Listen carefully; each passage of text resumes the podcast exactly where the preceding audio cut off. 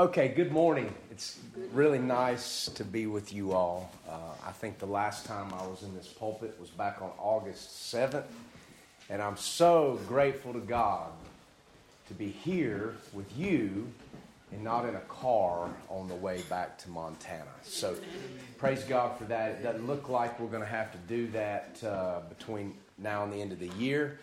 And so just keep praying about this horrible injustice. It's so ridiculous. And as each day goes by, it's just crazy and it's just ridiculous. Um, we don't live in the America we have come to take for granted anymore. But uh, when truth is uh, truth's worth worth fighting for, and it's worth drawing a line in the sta- sand and standing your ground for, and that's what we're going to do. And so God uh, has seen us through many miles of this walk across America. We made commitments to Him to walk from sea to sea, and that's what we intend to do. And never once has there been a time when we stopped that we didn't go back to the exact same spot and pick up again. And so that is what we intend to do. So just continue to pray for that. We've been so blessed by the outpouring of support, not only from our church family here, but also from strangers from friends and strangers and brothers and sisters in Christ, not only all over this country, but all over the world. I got such a very kind, very official uh, letter from a dear brother, a friend of mine from Peru recently. And one of the things about Peruvian culture that we've come to understand in our experiences is that being official with documents and, and different things like that is very important. So if you need to go to a government office or you need to extend a visa or do something uh, official, it's very important that the documents are there, that the documents are official and they look official. That, that's very important. Don't go there with unsigned documents or improperly dated documents. So they like to do things official.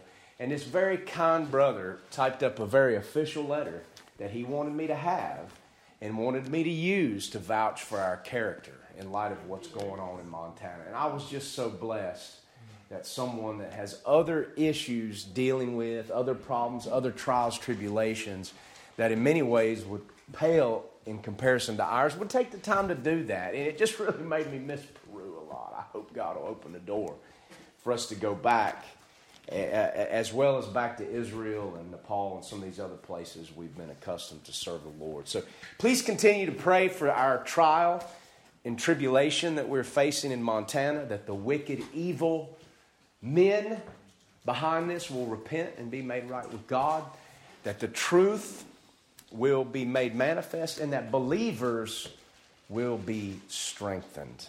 And so that's all I'm going to say about that. Thank you for your continued prayers. But let's open up the scriptures this morning. I want to go to the very last chapter of the Bible. Now, we're coming up on 10 years, 10 years since this exegetical study of the book of Revelation began. The very first message when I was asked to bring this study as the Lord would open up doors of opportunity and windows in the times that we were here and not on the mission field was in January of 2013. And today in this book, we're coming back to a place that we haven't been since February 10th of 2013.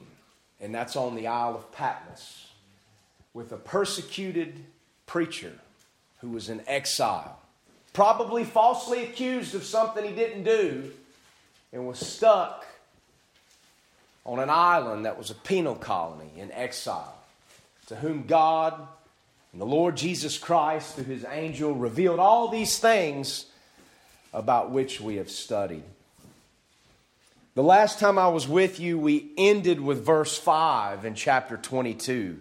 This brought to an end the third point of the outline John was given. There's a lot of confusion, a lot of bad teaching from the book of Revelation that would be easily fixed and easily solved if we just stick to the outline that Jesus gave to John.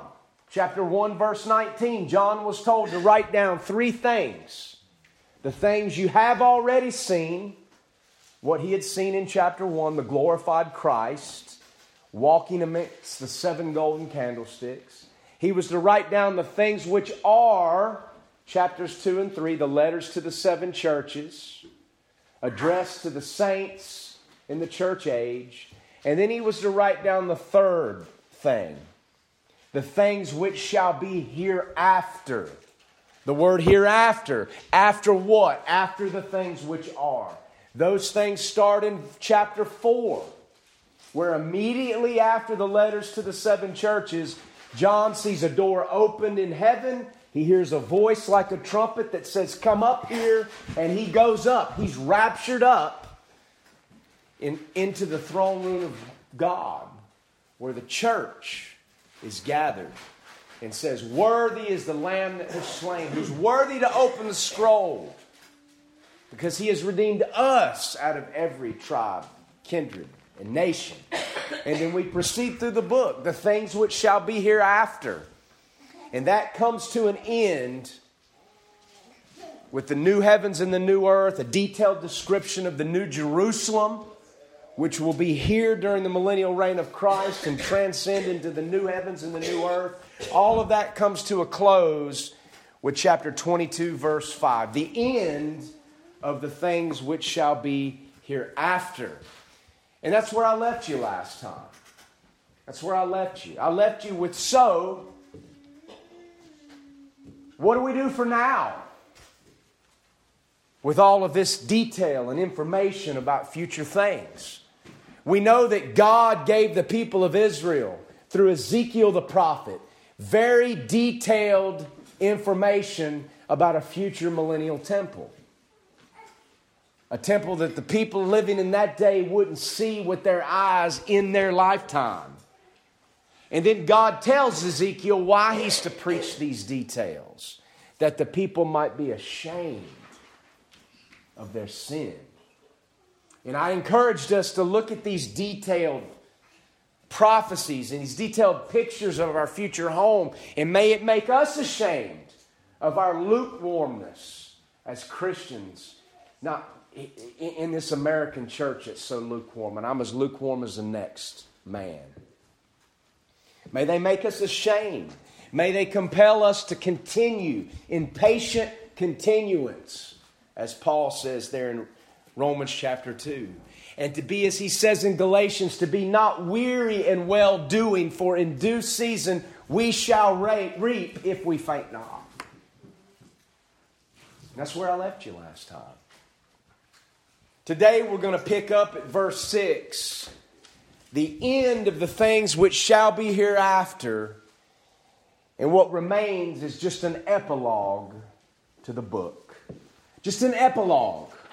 What is an epilogue? It's the closing part of a discourse in which the principal matters are summarized and recapitulated. It's the closing to this book. The book opens with John on the Isle of Patmos, and that's where it closes. John's not up in heaven anymore. He's not seeing a vision of distant things. He's back on the Isle of Patmos, where he was exiled during the reign of the Roman Emperor Domitian toward the end of the first century. This was after the fall and sacking of Jerusalem in AD 70.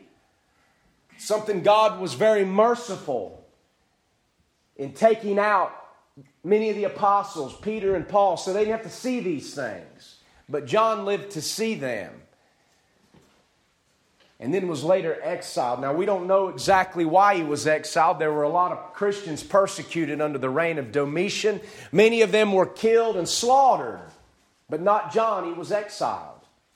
Even in a time of great persecution, God can watch over his saints and keep them protected and safe to accomplish his specific purposes. And that's exactly what he did with the, the Apostle John. We know John was falsely accused. We know that later he would, uh, after the death of Domitian, he would be able to uh, return to Ephesus from his exile. So God set him free. And then he lived out his days in Ephesus as an elder, a beloved elder. for the churches. He died very old. The only one of Christ's original apostles that weren't, wasn't martyred. And so his writings and his labors closed out the apostolic age and the age of the New Testament. Many Christians, like John, have been falsely accused. We talk about our situation. Yes, we've been, we're being falsely accused. But our accusations are so, they pale in comparison to even people I've known. I met a brother one time, a father who had spent six months in a jail in Bhutan. He was accused of drowning children in a river.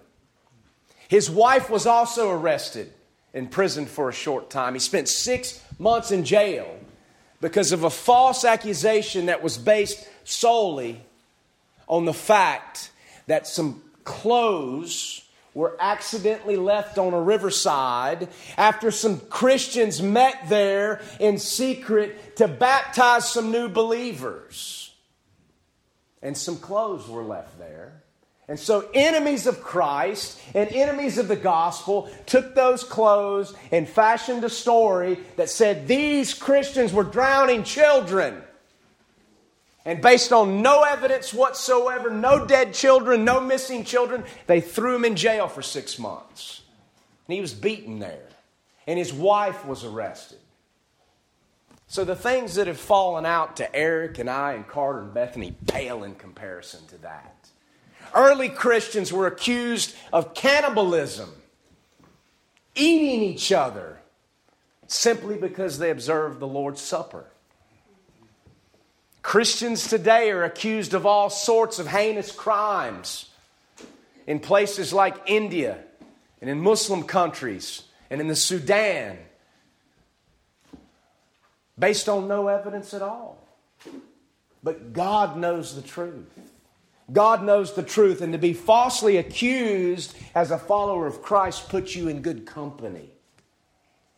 I had the great privilege years ago, at the same time I met that pastor from Bhutan in one town, to share the gospel or to, to, to encourage some persecuted believers in another town.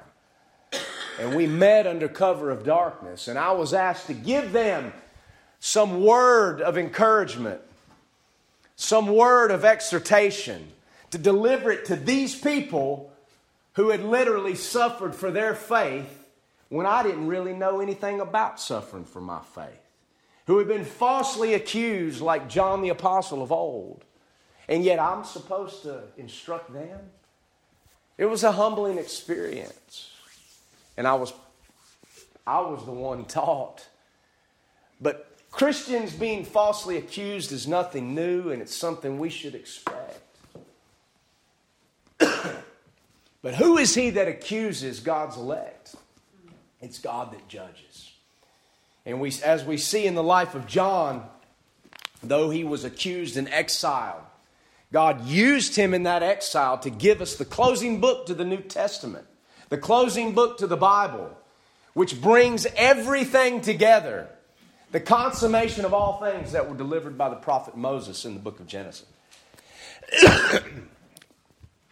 It's an incredible testimony. We were back on the Isle of Patmos. We left it on February 10th, 2013. The last sermon. We've been going over the things which thou hast seen, the things which are, the things which shall be hereafter. Now we're back.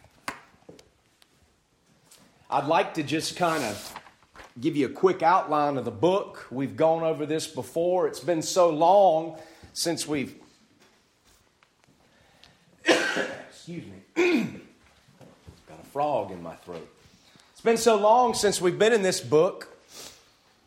The first chapter is the things which John has seen, his vision, the glorified Christ. We've got the letters to the seven churches in chapters 2 and 3. We went through each of these in detail. Not only were they actual churches in John's day, but they're types of churches that exist throughout the church age, and they're a prophetic picture of how the church age would unfold from the apostolic age all the way up into the rapture. And as we on this side of history look back at church history, something John and his contemporaries were unable to do, we see that this was a foretelling of the future. And right now, we're in that last church stage. If this isn't Laodicea, the rights of the people, all about us, all about man, man centered ministry, if that's not what we have here in America, there's no such thing as Laodicea. We're all Laodicea. You know how you stop being Laodicea? When you open your eyes and realize that what Christ says about us is true. You see, the Laodicean church thought it was wealthy, that it had everything it needed. It didn't need the Lord, it had everything it needed. Thou sayest, I am rich and increased with goods and have need of nothing, and you don't know that you're really met, wretched, miserable, poor, blind, and naked. The error of the Laodicean church is that they couldn't see that they were destitute. Now, if we'll open our eyes and see that we're lukewarm, then we're not Laodicea anymore. And we can buy that gold that perishes not, the white raiment and the eye salve that Christ offers so that we may see.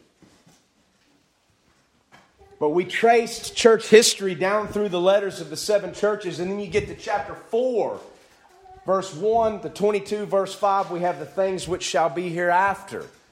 We talked about the rapture of the church, prefigured in chapter 4, verse 1. Then we went to heaven's throne room. We talked about what I believe is the most important verse in the Bible Revelation chapter 4, verse 11. We talked about what I believe is the most important chapter in the Bible Revelation chapter 5. We talked about the title deed of the earth, the earth's kinsman redeemer, the lamb who was slain, worthy to open the scroll. Keep in mind, we as believers have never been promised deliverance in this life from the wrath of wicked men and the devil. But we have been pro- promised deliverance from the wrath of God and the wrath of the Lamb. And make no mistake, it's the Lamb who opens the scroll. It's the Lamb who opens that first seal and unleashes Antichrist. It's the judgment of God. We're already under God's judgment in this country. When you have dummies running the government, you're under God's judgment. When you have wicked, crooked, corrupt, pig cops running a show in a red Republican county and can just do whatever they want to do with no accountability, and bully missionaries who were minding their own business, then you live in a country that's already under God's judgment. When wicked, vile people, like the pigs of the Madison County Sheriff's Department, or most of those wicked, evil officials sitting in Congress in Washington, when evil, vile people like that are in power, it's because the wicked are on every side. It's because the society has turned its back on God. It says there in Psalm 12, it tells us something upon which we can cling and hope. The words of the Lord are pure words, as silver tried in a furnace of earth, purified seven times. Thou shalt keep them, O Lord, thou shalt preserve them from this generation forever, including the last chapter of the Bible. But the wicked walk on every side, verse 8, when the vilest of men are exalted. Our country's already under judgment. But whatever judgment we're under now pales into comparison to what's coming.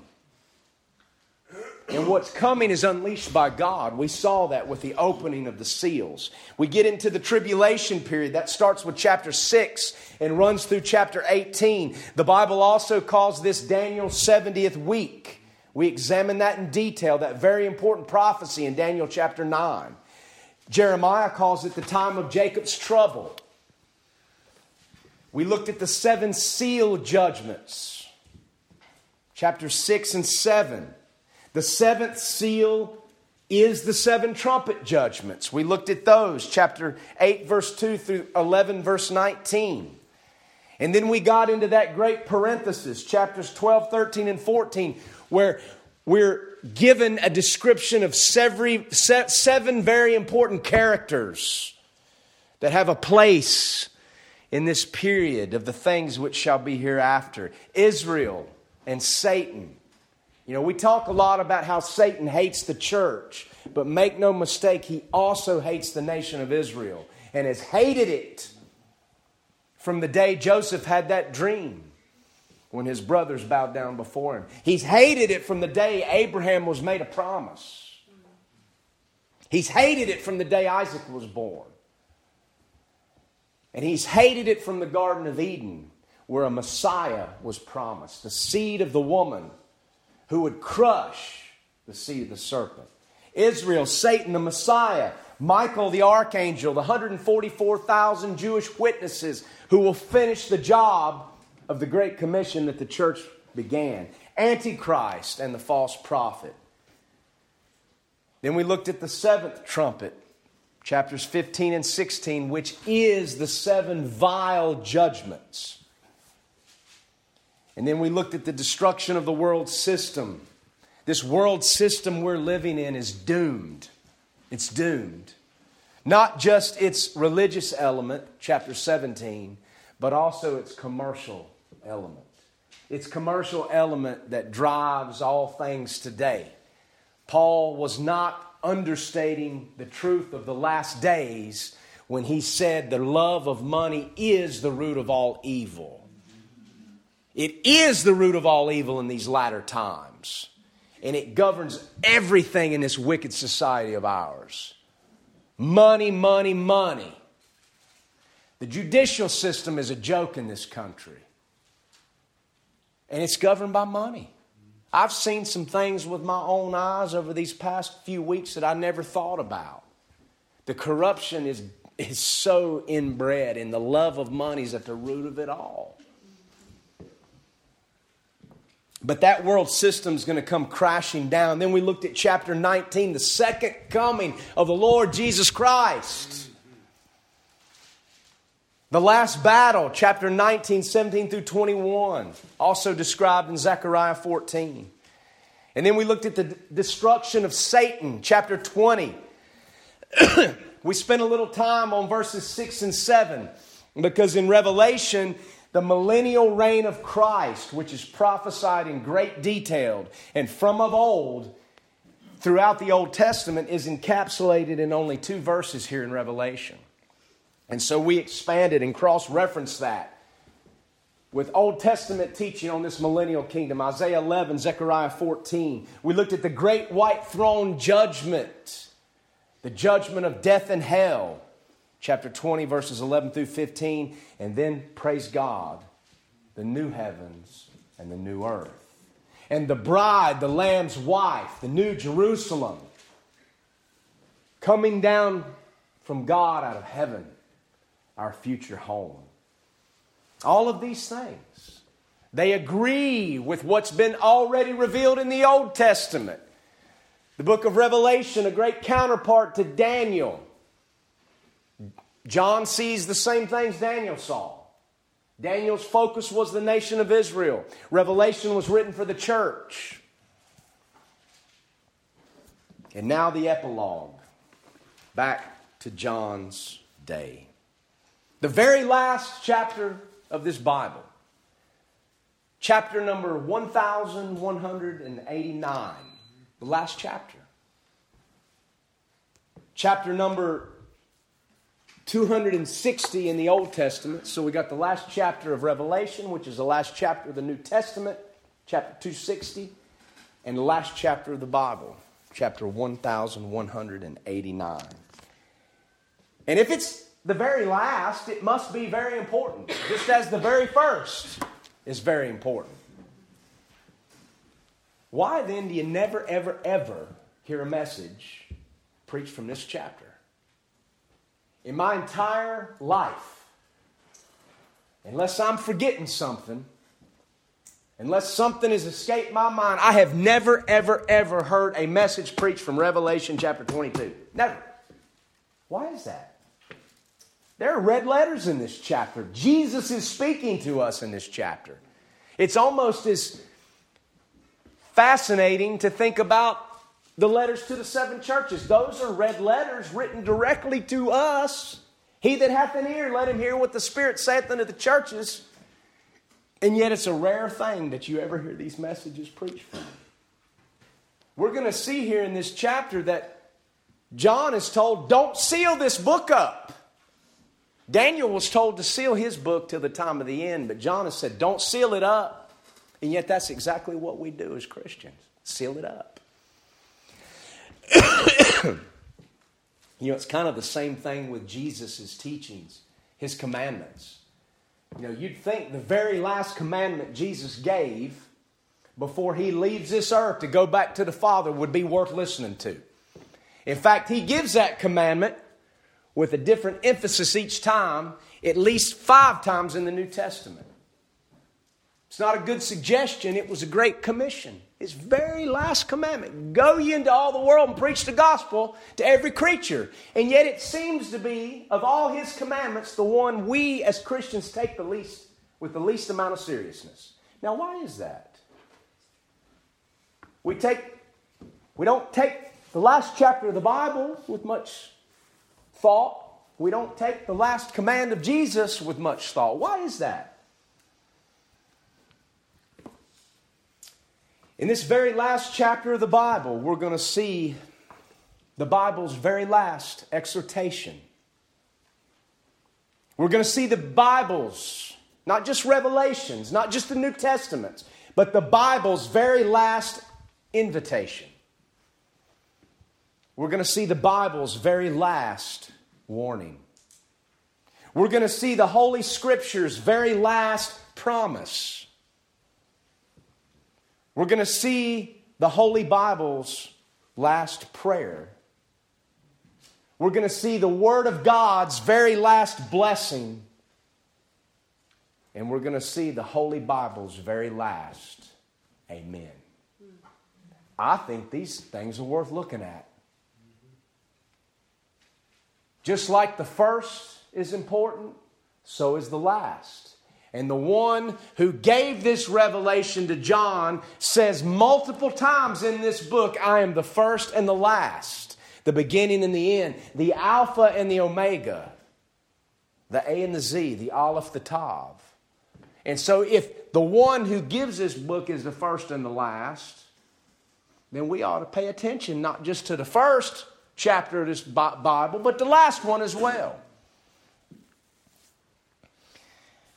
To best contemplate something that is last, we have to consider what is first. Let's just go back to the very first verse of this book. If we're going to get into this last chapter, these last things, beginning with a last exhortation,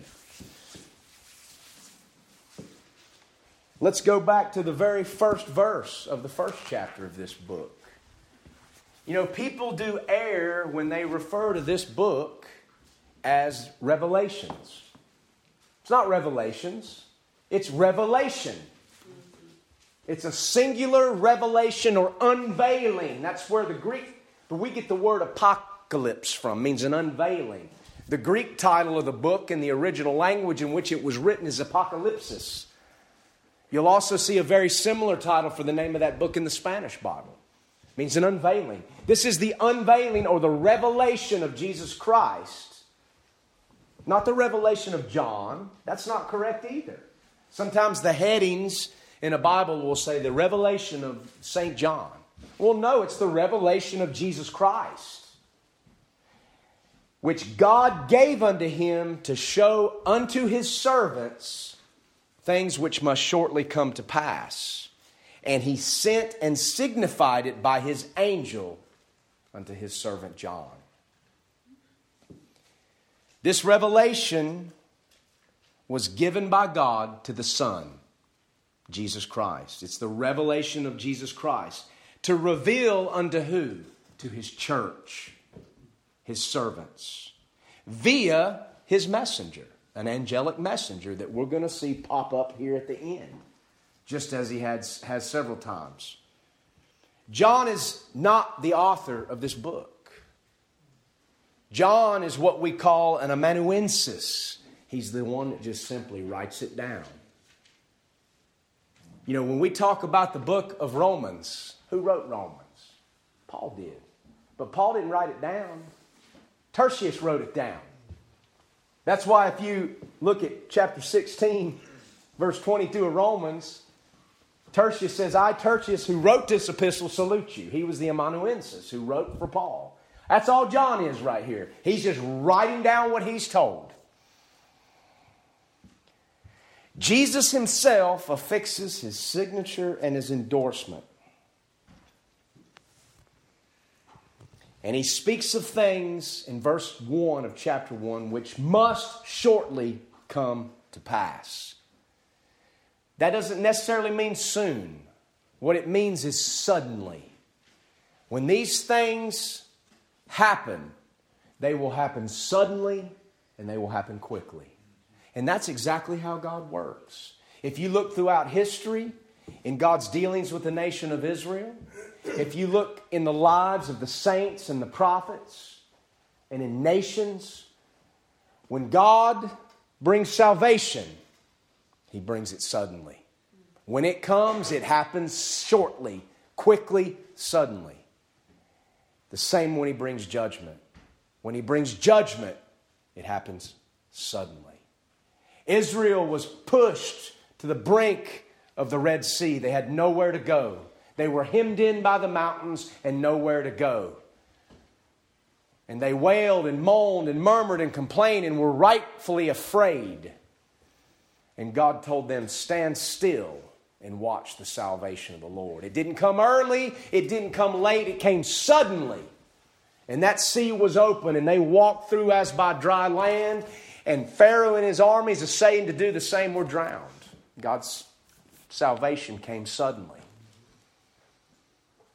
Destruction and judgment had been prophesied against the kingdom of Babylon long before Babylon even became a great Gentile kingdom.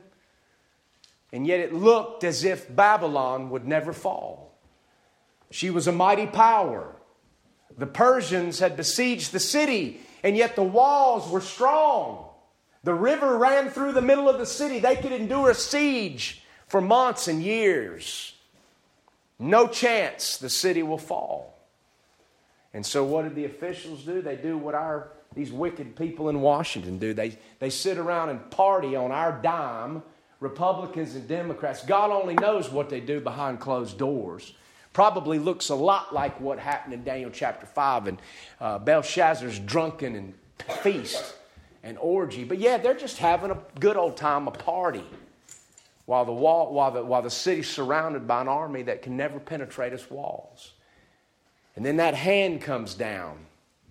Mene, mene, tekel, upharsin. You've been found, weighed in the balances, and you've been found wanted, and tonight your kingdom falls. What?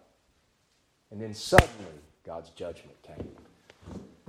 The Medes and the Persians accomplished an incredible military feat that has. Uh, been near the top throughout all of human history. They rerouted the river Euphrates and came in under the city and slew the Babylonians, and the judgment came like that. That's how God works. His salvation and his judgment shortly come to pass. They may seem delayed, they may not seem soon, but when they come, it's sudden. When these things begin that are written here, it'll be sudden. It'll be sudden. Now, back to chapter 22, verse 6. With chapter 1, verse 1 in mind. And he said unto me, This is the angel.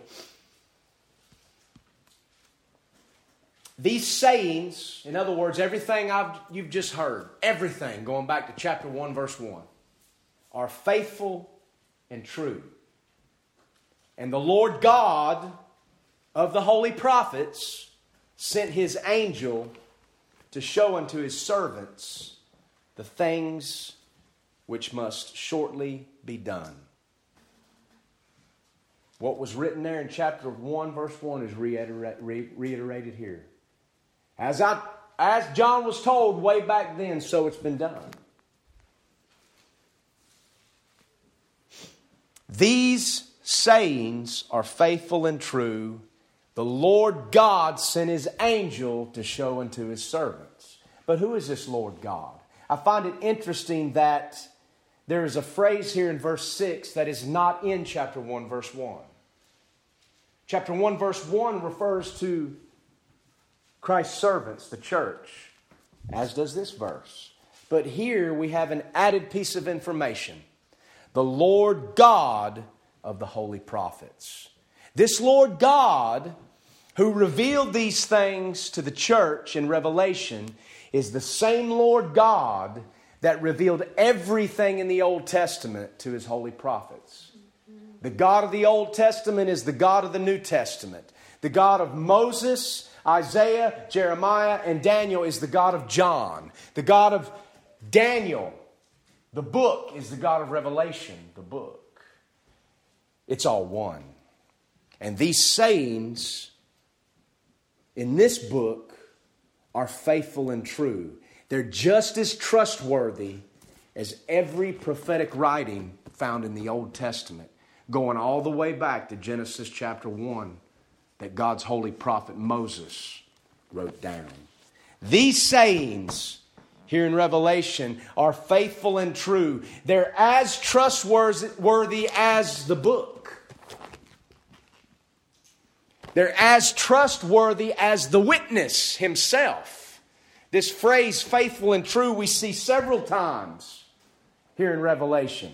In chapter 3, verse 14, this is the message given to the church at Laodicea. These things saith the Amen, the faithful and true witness, the beginning of the creation of God. Jesus Christ, the faithful and true witness. These sayings are as trustworthy as the witness himself, as trustworthy as the name of that witness. When that witness comes out of heaven on that white horse, he has a name called faithful and true. We saw in chapter 19, verse 11. And this book is as trustworthy also as its very words. Chapter 21, verse 5. And he that sat upon the throne said, Behold, I make all things new. And he said unto me, Write, for these words are true and faithful. As the Old Testament itself, that had already proven itself true by John's day, in the, fulfill, in the detailed fulfillment of prophecy over and over and over and over again, so is this book true. So is it faithful. So will it be fulfilled exactly as it was written. When John wrote this down, there had been countless detailed fulfilled prophecies written of long ago. In fact, what John had just seen, maybe not even 20 years earlier, was fulfilled prophecy the fall of Jerusalem to the Romans. So it is with this book. John was just writing future history. He wasn't writing down some mystical prophecy that could be fulfilled in many different ways. He was writing down history before it happened, just like God is able to do. What makes God God, according to the prophet Isaiah? It's all one. This may be the end of the New Testament, but it's also the end of the Bible. It closes the New Testament this chapter closes this book, but it also closes the Bible. And we shouldn't forget that.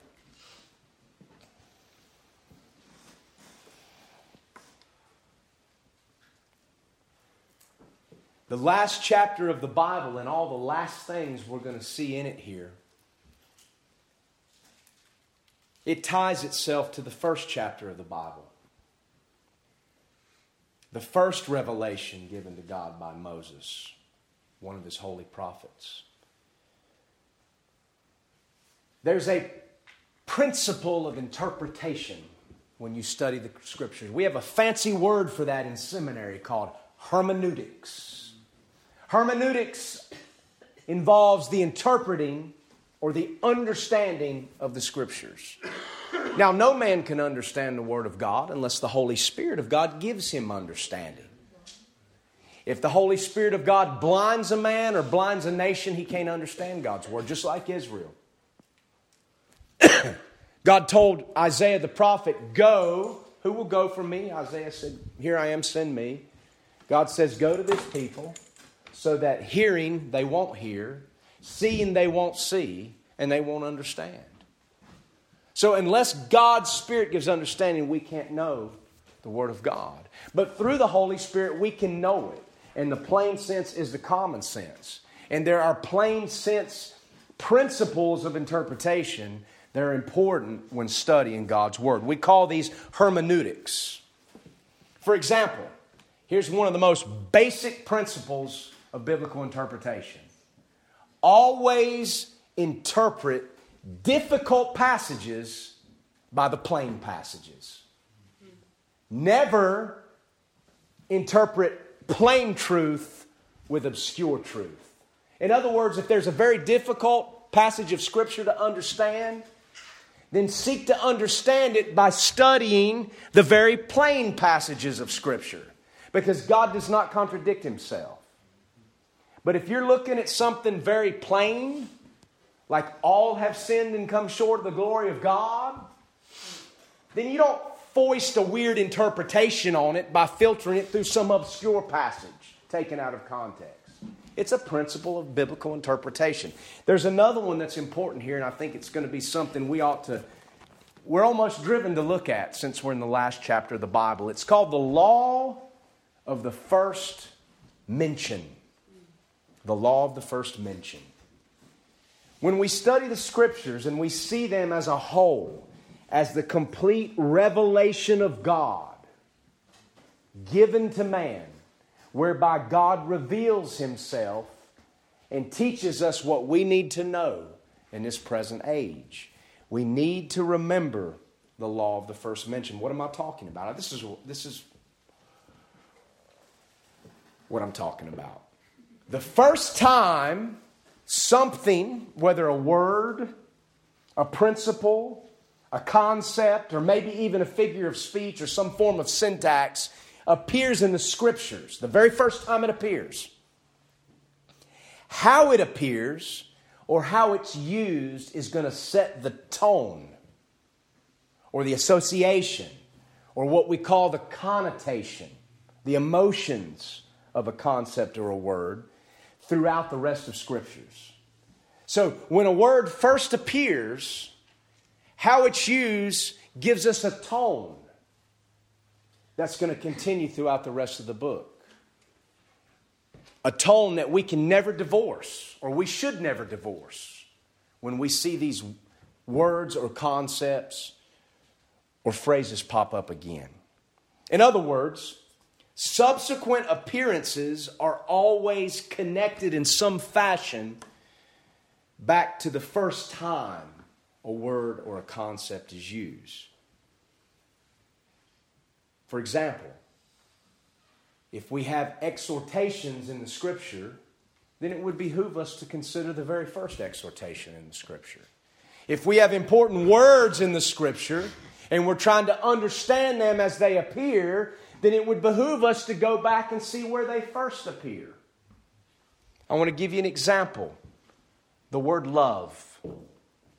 The word love is throughout the scriptures, both Old and New Testament. It describes many different it's described in many different contexts. But does any know, anybody know where the very first time the word or the concept love appears? Because it's important. It's in Genesis chapter 22. Yes. It involves Isaac. Genesis chapter 22. And here we learn a very important truth about biblical love that distinguishes it from what we call love today. Genesis chapter 22, verse 2. God is speaking to Abraham, and he said, Take now thy son thine only son Isaac, whom thou lovest, and get thee into the land of Moriah and offer him there for a burnt offering upon one of the mountains which I will tell thee of. So, the very first mention of the word love in the Bible is tied to what? Sacrifice. Biblical love is sacrificial, my friends. It's not selfish. Everything the world calls love today is selfish. It's about me. But biblical love, going back to its very first mention, Abraham loved Isaac. The first time we see that word. And what did God tell him to do? Offer him as a sacrifice. Abraham was willing to do that for, with one he loved. And God delivered Isaac. It was a prefigure of what God would do through Christ. And so you don't want to divorce the connotation of sacrifice from biblical love. What about the word believe? What is belief? We throw that word around a lot. We see it in the scripture. Believe on the Lord Jesus Christ and thou shalt be saved. James says, Thou believest in God, you do well. Even the devils believe and tremble. To understand what true belief is, we might need to look at its first mention. Chapter 15 of Genesis, verse 6. The first time we see the word believe, here in chapter 15, God tells Abraham, I'm going to give you a son. This servant in your home will not be your heir. And he brought Abraham out and he showed him the stars of the heavens and said, I'm going to give you a seed, your own child, and descendants that are going to be like the stars of heaven. And then we're told in verse 6 and he, Abraham, what? Believed God or believed in the Lord, and he counted it to him for righteousness. Abraham believed in the Lord. Well, what did he believe? He knew God was real. God had already appeared to him and told him to get up and go into the land of Canaan. But when it says Abraham believed in the Lord, what did believe mean? In that context, he trusted what God said. Belief is associated with trusting what God says. Not believing in Him as a fact, but believing Him in terms of what He says. And so, biblical belief is not in God per se, it's believing God. You can't believe, you can't truly believe in the Lord and not believe what He says. The law of the first mention sheds light on that. Believe in the Lord Jesus Christ and thou shalt be saved. What does that mean? Believe some facts that Jesus was a was born in, of a virgin and he lived and preached in Nazareth and he died on a cross and rose from the dead? Absolutely not. It's believe what Jesus said. I am the way, the truth, and the life. No man comes to the Father but by me. The Son of Man will be given into the hands of sinners. He will be crucified, and on the third day he will rise again. Believe in it. Believing that God accepted his sacrifice like God said he would. It's believing God's word. You can't divorce the word of God from belief in God. The law, the first mentioned.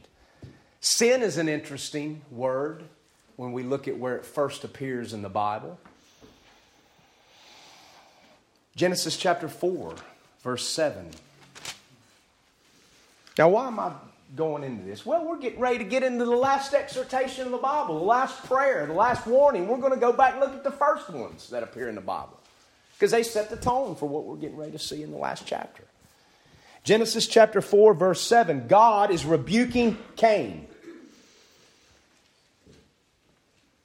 God didn't accept Cain's sacrifice because God required a blood sacrifice, as demonstrated by clothing Adam and Eve with coats of skin following their sin in the garden. Cain made a fatal mistake. You don't serve God, number one, you don't come to God on your own terms. You come to God on His terms. And His terms were blood sacrifice. You don't serve God on your own terms either. You know, there are a lot of Christian people that come to God on God's terms and they believe on Christ and they come through the cross and the blood, but yet when it comes to ministry, they're going to serve God on their terms. You don't do that. That's the way of Cain, man centered ministry. It's what's wrong with the church today. But in God's dealing with Cain, God gives Cain an opportunity to do right. And that's where we see this word sin. Verse 7 If thou doest well, shalt thou not be accepted. In other words, do right and quit sulking. Just get up and do what you know you're supposed to do. And if thou doest not well, sin lieth at the door. And unto thee shall be his desire, and thou shalt rule over him. In other words, if you do well, you've got nothing to worry about. If you don't, which you haven't done here, then sin lies at the door. What we see here in the first use of the word sin, the word that refers to sin is also the same word that refers to an offering for sin. So the sin and the offering upon which it's placed is one and the same. God literally sent a lamb to Cain, and it was sitting at his door. If he'd do right, the lamb would do, would, wouldn't run away from him. It was right there for him to do right. But what did he do? No. He got angry and killed his brother. But here, the first word of the use of the, the first use of the word sin, the first mention in the Bible, is tied to a sacrifice.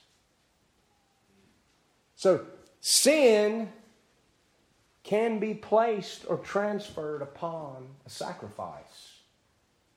And that's what is meant there in 2 Corinthians chapter 5 verse 21 when Paul said God made him who knew no sin to be sin for us. Just an interesting tone set by the first use of it there in chapter 4. Wicked.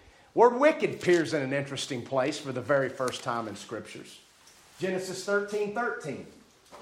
But the men of Sodom were wicked and sinners before the Lord exceedingly. So we have the word wicked appear for the first time in Genesis 13 13. And we have the word sinner appear for the first time in the Bible in Genesis 13 13. The law of the first mention, it's worth considering. Wicked. The men of Sodom were wicked. Now we know what the men of Sodom were up to. They weren't guilty of a lack of hospitality, they were sodomites. Wickedness unchecked in a land always leads to sodomy and sexual perversion. Always. We see it in our own country. It was seen in Sodom and Gomorrah.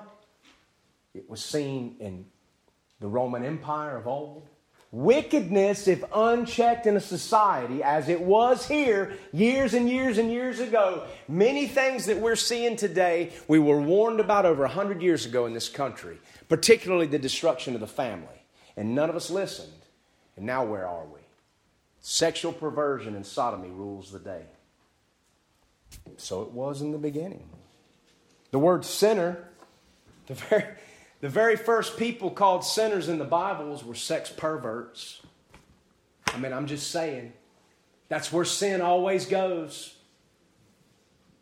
And we see it, it's gone there in this country.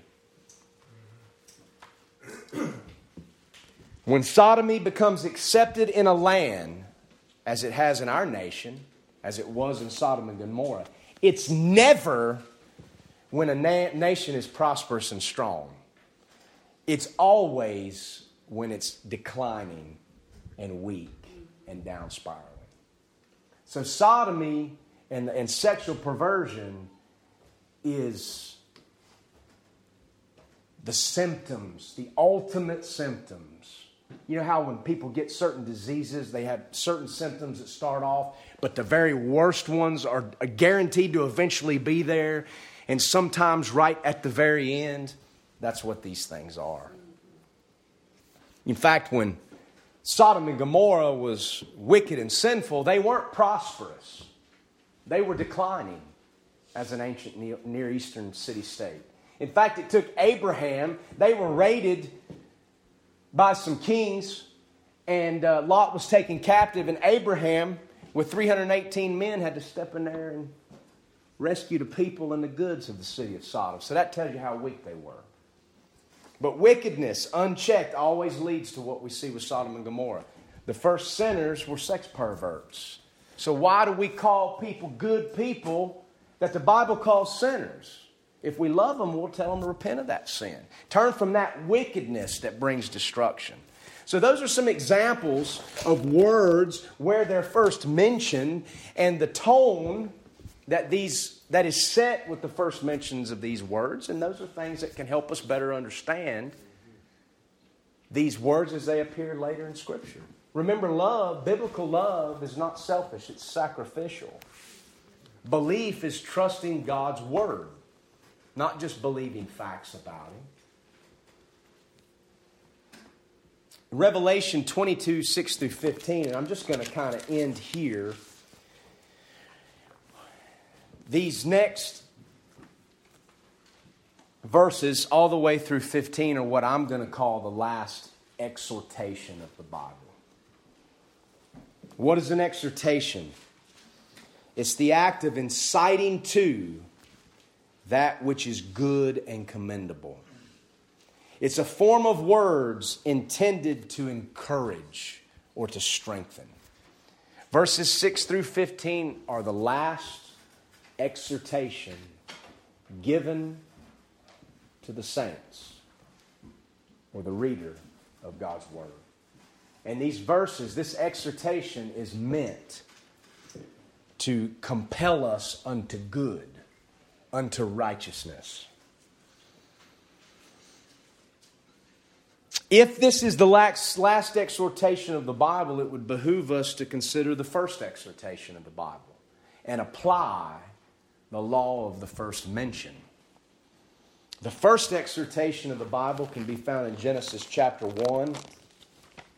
And I want you just to meditate upon this this week. And we'll continue verse by verse um, through this last exhortation the next time I'm with you. Genesis chapter 1, the very first positive command found in the Bible. Not a warning, an exhortation is in Genesis chapter 1, verses 27 through 30. So God created man in his own image. In the image of God created he him. Male and female created he them. Such basic truth that a generation ago we'd never have dreamed that society would be disputing this basic truth. But so we are. A nation turned its back on God. This is where we are. And God blessed him, blessed them, male and female, and said unto them, Be fruitful and multiply, and replenish the earth, and subdue it, and have dominion over the fish of the sea, and over the fowl of the air, and over every living thing that moveth upon the earth. And God said, Behold, I have given you every herb bearing seed which is upon the face of all the earth, every tree, in the which is the fruit of a tree yielding seed. To you it shall be for meat and to every beast of the air, and to every fowl of the air, and to everything that creepeth upon the earth, wherein there is life, I have given every green herb for meat. And it was so. And God saw everything that he had made, and behold, it was very good. And the evening and the morning were the sixth day. The very first exhortation God gives to our very first father and our very first mother was to be fruitful, to multiply upon the earth, to replenish it. That's an interesting word. I won't get into that with this message. And to exercise dominion over it. This first exhortation is all about what? It's all about the very thing that is most under attack in America today the family. It's all about the family. Raise up a godly seed and take care of this creation I have made. The very first exhortation in the Bible. It's all about the family. So, We're going to let that exhortation set the tone for the last exhortation of the Bible. And how, how does it set the tone? If the very first exhortation of God's Word is about the family, then it follows that every single exhortation thereafter is important enough that we ought to be teaching it to our families and we ought to be raising up families that'll go out and teach others. Isn't that what God told Israel in the great Shema? Hear, O Israel, the Lord our God is one Lord. And thou shalt love the Lord thy God with all thy heart, soul, mind, and strength. And then God told them to take these things and teach them to your children. What's the greatest revenge against a wicked society that would destroy the family that God made? Husband, wife, and children, male and female. The greatest revenge against this evil is to raise up a family, to do exactly what God told Adam and Eve to do, and to teach them the things that are written here. You know, these people, these wicked people that would see the family destroyed, I don't believe the time is, I believe time is short. I believe Christ is coming back for his church soon. But if he tarries, these wicked, evil people that would destroy every foundation of our nation, remember one thing they're killing their own children. Remember another thing they're sterilizing their own children by giving them puberty blockers and telling their sons that they're daughters and daughters that they're sons. It's a matter of time. If the Lord tarries, they will go extinct. And the righteous who raise up godly seed will fill the earth. But I don't believe the Lord's going to tarry much longer. He says, Behold, I come quickly. And it's just as sudden, just as sure as it was the day it was given to John. So we're going to get into this last exhortation the next time I'm with you, we're going to see two blessings in this exhortation, two specific commands, and one very important truth that's repeated word for word twice. And it's a truth I'm going to leave you with today, spoken by Jesus himself. Behold, I come quickly. Amen. I hope that law of the first mention will give you an interesting thing to think about as you study God's Word. It always is a good exercise to look up the first time a verse or, or a word is used, or the first time a prophecy appears, the first time a character appears, the first mention of the Messiah, the first mention of anything. If you're studying the Scriptures, go back and look at it and see about the tone that's set. That's just a very basic principle of hermeneutics. And so I hope that'll help you today beyond the study of the book of Revelation. Let's uh, uh, close with prayer. Father, we're so grateful for the Word of God. Lord, as we think about the Word made flesh this time of year, when the fullness of the time was come, God, you sent forth your Son, made of a woman, made under the law, to redeem them that were under the curse of the law. We're so thankful for that. The very Messiah that was promised back there in the Garden of Eden. And we think about that a lot. But Lord, we're also grateful for the written word that's been given to us to exhort us, to warn us, to encourage us, to give us hope in the darkest of times. Lord, may we be those that cling to the word just like old Simeon and Anna were doing at the time Christ was born, just as others were doing. They knew the time was close. May we be as them, Lord. Father, we're just uh, thankful for the privilege to get to the end of this book and the journey that you've brought us through to bring us here to this last chapter. And Lord, uh, I just pray that uh, you'll use the words that were spoken today, Lord, for those that heard them here, for those that may be hearing them elsewhere. Lord, that we, you would use them for your glory. And uh, thank you that we can gather to hear them. Lord, help us to teach your word to our children, to preach your word to the lost, and to never, ever forsake it. Bless the food that's been prepared, Lord. May our fellowship around the table bring you honor and glory. And thank you so much for Jesus. Thank you so much that the babe who was born in a manger, about whom the shepherds gave testimony, was not just a child that was born, but a son that was given. And one day the government will be upon his shoulder, and he shall rule and reign, and his saints with him. Hasten that day, O Lord. Maranatha, come quickly. In Jesus' name I pray. Amen.